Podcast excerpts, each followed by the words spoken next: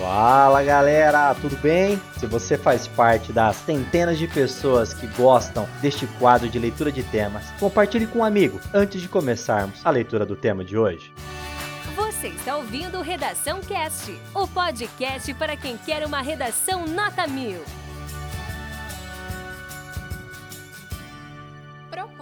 De redação. A partir da leitura dos textos motivadores seguintes e com base nos conhecimentos construídos ao longo de sua formação, redija texto dissertativo argumentativo em norma padrão da língua portuguesa sobre o tema. Agosto Lilás. Desafios no enfrentamento da violência contra a mulher. Apresente proposta de intervenção que respeite os direitos humanos. Selecione, organize e relacione de forma coerente e coesa argumentos e fatos para a defesa de seu ponto de vista. Texto 1. Entrou em vigor nesta segunda-feira, 12 de agosto de 2022, a Lei 14.448 de 2022, que institui o Agosto Lilás como mês de proteção à mulher, a fim de conscientizar a população pelo fim da violência contra elas. A norma estabelece que a União, os estados e os municípios deverão promover ações de conscientização e esclarecimento sobre as diferentes formas de violência contra a mulher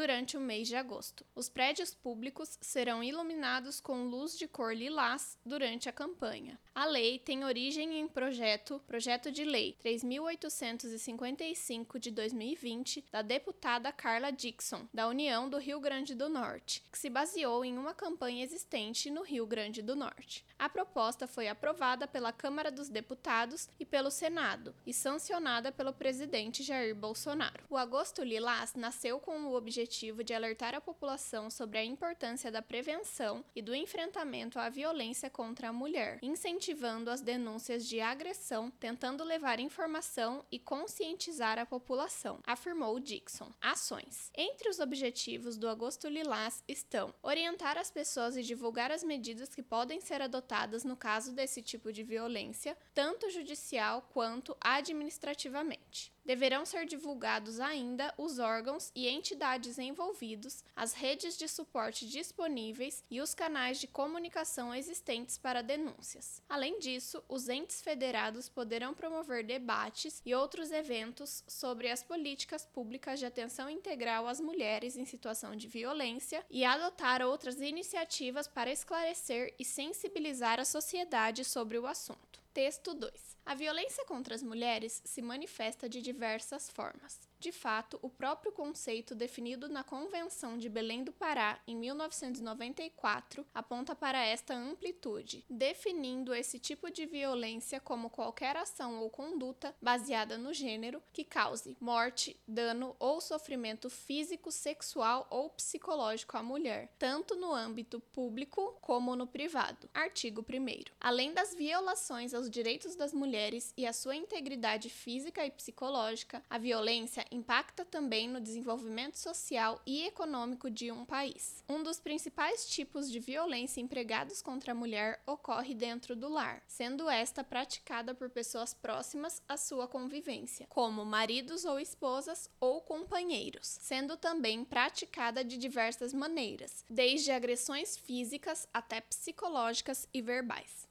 Onde deveria existir uma relação de afeto e respeito, existe uma relação de violência, que muitas vezes é invisibilizada por estar atrelada a papéis que são culturalmente atribuídos para homens e mulheres. Tal situação torna difícil a denúncia e o relato, pois deixa a mulher agredida ainda mais vulnerável à violência. Pesquisa revela que, segundo dados de 2006 a 2010 da Organização Mundial da Saúde, o Brasil está entre os 10 países com maior número de homicídios femininos. Esse dado é ainda mais alarmante quando se verifica que, em mais de 90% dos casos, o homicídio contra as mulheres é cometido por homens com quem a vítima possuía uma relação relação afetiva, com frequência na própria residência das mulheres. Texto 3. O texto 3 trata-se de uma charge. Favor verificar a proposta em PDF para melhor compreensão. Texto 4. O texto 4 trata-se de um infográfico. Favor verificar a proposta em PDF para melhor compreensão. Esse conteúdo é um oferecimento da Corrija-me, a plataforma preferida no ensino de redação. Saiba mais em corrijame.com.br.